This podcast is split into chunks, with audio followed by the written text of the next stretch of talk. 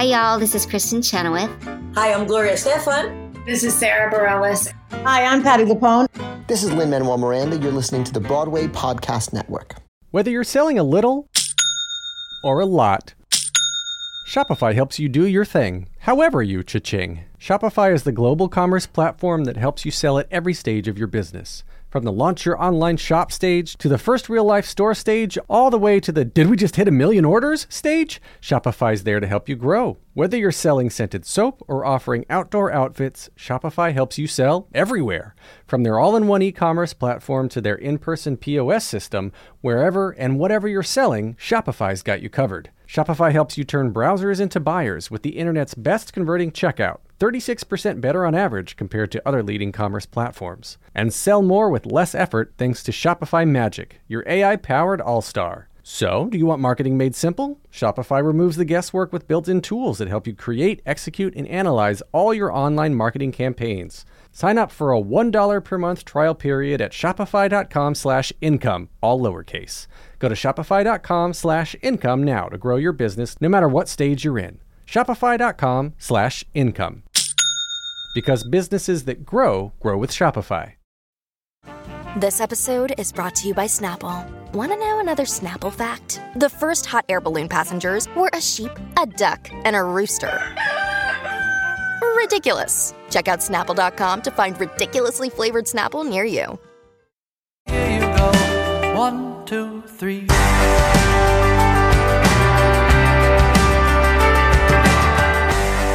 Welcome to a very special bonus episode of the Theater Podcast. Now that Broadway's coming back, there are opening nights, red carpets galore. I've been extremely lucky to have been invited to several of them in various capacities. So to make sure to go over to Instagram and follow me there at theater underscore podcast for uh, the first firsthand account of everything that I've been doing there, full stories and pictures. But this quick little episode is with my friend Beatriz Westby, who you need to also go to the show notes and find her Instagram account because in her spare time, she's also a mermaid. Jumping into this, Is This Room opened on Monday, October 11th to a phenomenal collection of all positive reviews and is playing in rep with another groundbreaking play at the Lyceum Theater on 45th Street here in New York. It tells the story of 25 year old Air Force linguist Reality Winner. Yes, that's her real name. When on June 3rd, 2017, 11 FBI agents appeared at her home to interrogate her about leaking a classified document proving Russian interference in the 2016 election. Still with me? The play reenacts the verbatim transcript of Reality Winner's FBI interrogation and is an entirely true story. This is insane. So obviously you're here for the red carpet interviews. You're not here to hear me ramble. Let's kick this back to Bia as she talks with director Tina Satter, who just made her Broadway debut with this play, Is This a Room? First question for you is what was it about this project that made you want to do it, made you want to actually transform the story into a play? It was this young female protagonist at the center of it, this like complicated female heroine that I'm always drawn to in my work, and that this was real and this incredible hour we had in her life that happened in America. In her small room in July, um, June 2017, it just felt like so rich to think: Can we can we do this? Can we show who this young woman is in this crazy way she's intersecting with our national moment in this transcript that we have? Can we make that a play? And I just, it was really being drawn to who reality was and this incredible moment in time we got to see her in that really inspired me. Why, why, do you think this is an important story to bring into the theaters now? I mean, I just think it's important and an opportunity. Like, we happen to have this transcript, so we actually get to see, like, behind the scenes, literally, we get, like, this portal into how the FBI talked to someone who leaked some information. Like, no matter what side of that you come down on, we actually get to see how a version of that played out. And so it's just, to me, what we always, I've always said is, like, we show the first word of that moment in time and the last word of that conversation. And of course, it's really political because it literally steps into geopolitics and the machinations of the American state. But we try to sort of be like, this happened, and it, it's, it's protocol. She did do something wrong, but there's reasons why she did it. Mm-hmm. There was information withheld from the American public you know so there's so much at play and instead of like commenting or twisting on it we sort of wanted to put out all of this one conversation that happens around it as a way to, it's just such a gift to have had that transcript to me. And if it could be a theatrical thing, it takes us underneath the headlines. Like we actually get to be there in the room as the FBI does their mm-hmm. work, and as young wom- young woman who believes she did something to show she felt we were being lied to. She explains herself, and they kind of explain themselves. So it was a really amazing opportunity. Continuing Bia's question about why is this an important story to see right now, puppet designer Amanda Villalobos answers this for us. There's a lot of issues that I think this show brings up, and I don't think the point of the show is to defend her necessarily or say that what she did wasn't wrong. Um, but it's about opening a discussion about, um, you know, fact and fiction and having information like this, and also like how we decide in America to punish people for what they've done and whether or not they made her, you know, you know, she was punished much more severely than anyone else had been um, for information that was pretty kind of like obvious at the time. So it's just like I think it, it's interesting. It starts a conversation about that, and I think we need to talk about that. Chris Giarmo, who is the dance and vocal captain from American Utopia, has this to add. I think that this piece is so important because it puts people in this position of empathy, Mhm. whether you're a parent and you have a child, or whether you're a kid and you have a family that you're responsible for, or you're just uh, your decisions affect them. I think it puts people in this place of really understanding what our freedom means and how much we take it for granted. Okay, okay, full disclosure, I'm about to create a narrative theme here. The actress who stars in the other play at the Lyceum Theater, called Dana H., is played by actress Deirdre O'Connell. Here she is. And why do you feel that bringing politics and bringing all of these um, incredible women-led stories that are so intense and so beautiful, but also so tragic in many, many ways, why do you feel that that is so important right now? We're all kind of crawling out of our foxholes, right? And I feel like it, this piece was made before, Mhm. but somehow the feeling of doing it now, it's as if we prepared it for now. Yes. It's in a funny way. I feel like we, little did we know how much we would need a story about the darkness underneath the world that we're living in. Because so many times in this last year, you'd ask, I asked myself, like, what has been going on under the surface? And this play is a lot about that, as is this is the room. So. Speaking of Broadway, some people may feel reluctant to actually return right now as we come out of the pandemic. Actor Andy Grotelueschen is no different. Don't worry, Google his name, you know him. If I had to guess, regarding being back on Broadway, I'd say he's just so excited to be here. I'm just so excited to be here. This is actually my first proper Broadway show inside Okay. since everything. So um, I'm, I'm so excited about this double bill that the Vineyard is producing up here. It's such a wonderful opportunity to see two strange plays. Have you seen them already? No, and I missed them both in their Okay. previous incarnations. But I, I just, I, I, I think it's so remarkable that they're getting a space here. Yes, we are on Broadway now, but is this a room in Dana H actually opened off off Broadway at a theater called The Kitchen on January 4th, 2019, before transferring off Broadway to the Vineyard Theater and now here to the Lyceum. There are different strokes for different folks, meaning different audiences see different shows in different locations. And here's what co sound designer Lee Kinney had to say about the differences in the audiences across the various theaters. Have you been feeling a big difference in the audiences in the be- before in the Vineyard and now on Broadway? Yeah, it's a.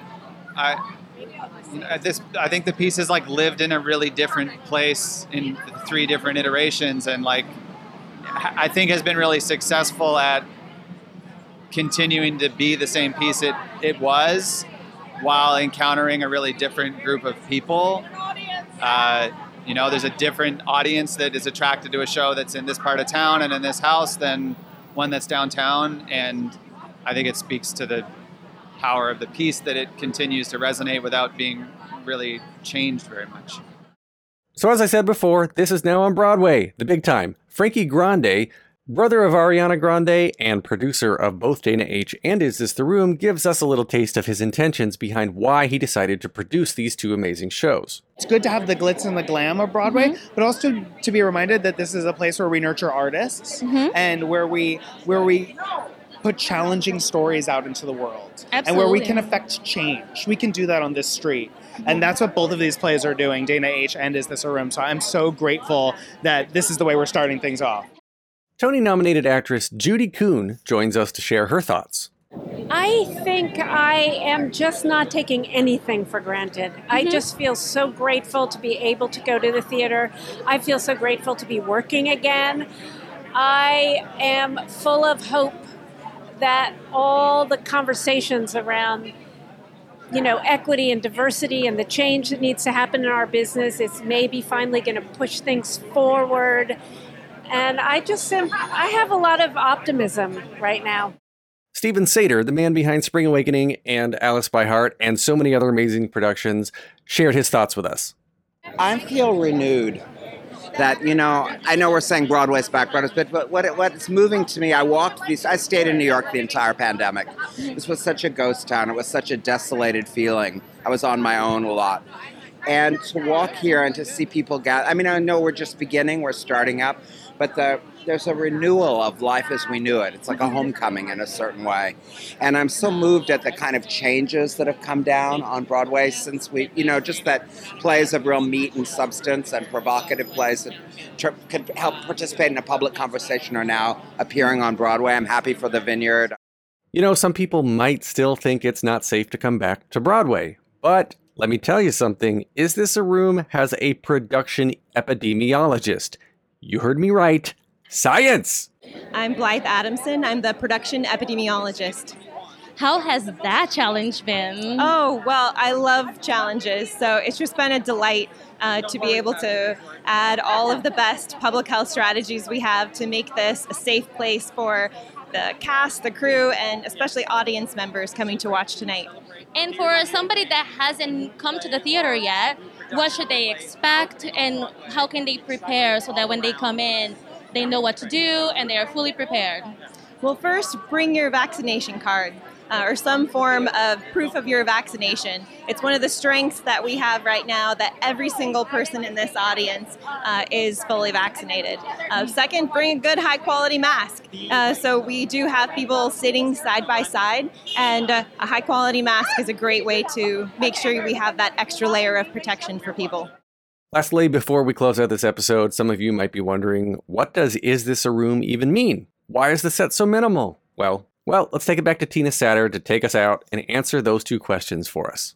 And I have so many questions about just design choices and when did Yeah. that come in? When when did all of the very you know, it's a very stripped down stage, there's just some chairs. When did all of that come into place? From the beginning, when I first thought this could be a play, I felt like there should not be much set. That it was about seeing this conversation unfold and seeing reality and the energy and exchanges among reality and all these men in her house. And that the clearest thing was just to have actors sort of say those words in as clear of a space as possible so we could really feel what that might have felt like, which may sound antithetical to not put her in a small room, but if we could create the feeling, which I think we did with the set and their staging, it would be really powerful. So that was an early idea, um, that part of it actually. So yeah. And and I love the whole blackout. I love yeah. all of those design choices there. So it makes sense for what the story is and how it works. They are so beautifully done too. And the name of the show was also very interesting to me because it is such an odd line or moment in the show. So what was the decision there of having this be the name of the show? You know, we uh, when we had to title it, I was always calling it Reality Winner Verbatim Transcription because that's what was stamped on the top of the actual transcript and looked like the title. And then it was like we got to have a little more title, title, something more poetic. And I just went through and looked at any line that was really interesting in it, like when she says the phrase like a girl's name. Um, is this a room? Is that a room? Was just some, there was something so random. That sentence is really strange. Is this a Mhm. room? It's like, um, and so it just was on this list, and something strange about it. And we finally just had to have a title the first time it premiered ever. And so I put that on it, not sure exactly. I took the question mark off, and it, then it's come to have a ton of amazing meaning, I think. And it is right before she finally confesses that she Mhm. did it. So it sort of seems like some weird Turning key point. to something that Mhm. gets unlocked in her. And I just thought it was a really beautiful moment. And then since her mom, her mom, Billie Winner Davis, has said it's such a good title because she really did hate that room and you know, it was a loaded room to her, so it really it's got some darker meaning for reality in the show too, but it feels like a good title to the family too. Thanks for listening to this extra special bonus episode, and special thanks to Beatrice Westby for being our extra special red carpet guest host. Find more information about the Theater Podcast and me at bpn.fm slash TTP. You can get more information about Is This a Room at thelyceumplays.com. If you don't know how to spell that, don't worry. Just check the show notes. It's all there for you. Take a deep breath, make the world a little colorful. Hey, it's Leslie Odom Jr. here on the Broadway Podcast Network to tell you about the Rise Theater Directory, a program of Maestra Music. Rise is a national online resource designed to connect and empower backstage and administrative and creative theater professionals from underrepresented backgrounds. If you work or aspire to work in the theater community, this can help you find your next project. And if you hire theater professionals, search the Rise Theater Directory to find your next team. Create your profile now and get more information by visiting risetheater.org. That's theater with an R E R I S E T H E A T R E dot org because only together we rise.